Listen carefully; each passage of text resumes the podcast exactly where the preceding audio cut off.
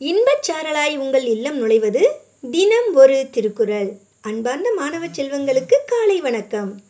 அதிகாரம் இருபத்தி ஒன்று தீவினை அச்சம். குறள் எண் இருநூற்றி நான்கு. மறந்தும் பிறன் கேடு சூழற்க சூழின் அறஞ்சூழும் சூழ்ந்தவன் கேடு.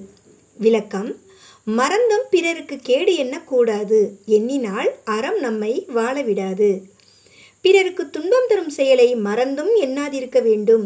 எண்ணினால் தீமை செய்ய எண்ணியவருக்கு அறக்கடவுளே கேடு நினைப்பார் என்று கூறுகிறார் திருவள்ளுவர்.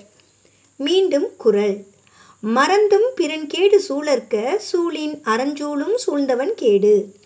நன்றி மாணவ செல்வங்களே இந்த நாள் இனிய நாளாய் அமைய வாழ்த்துக்கள்.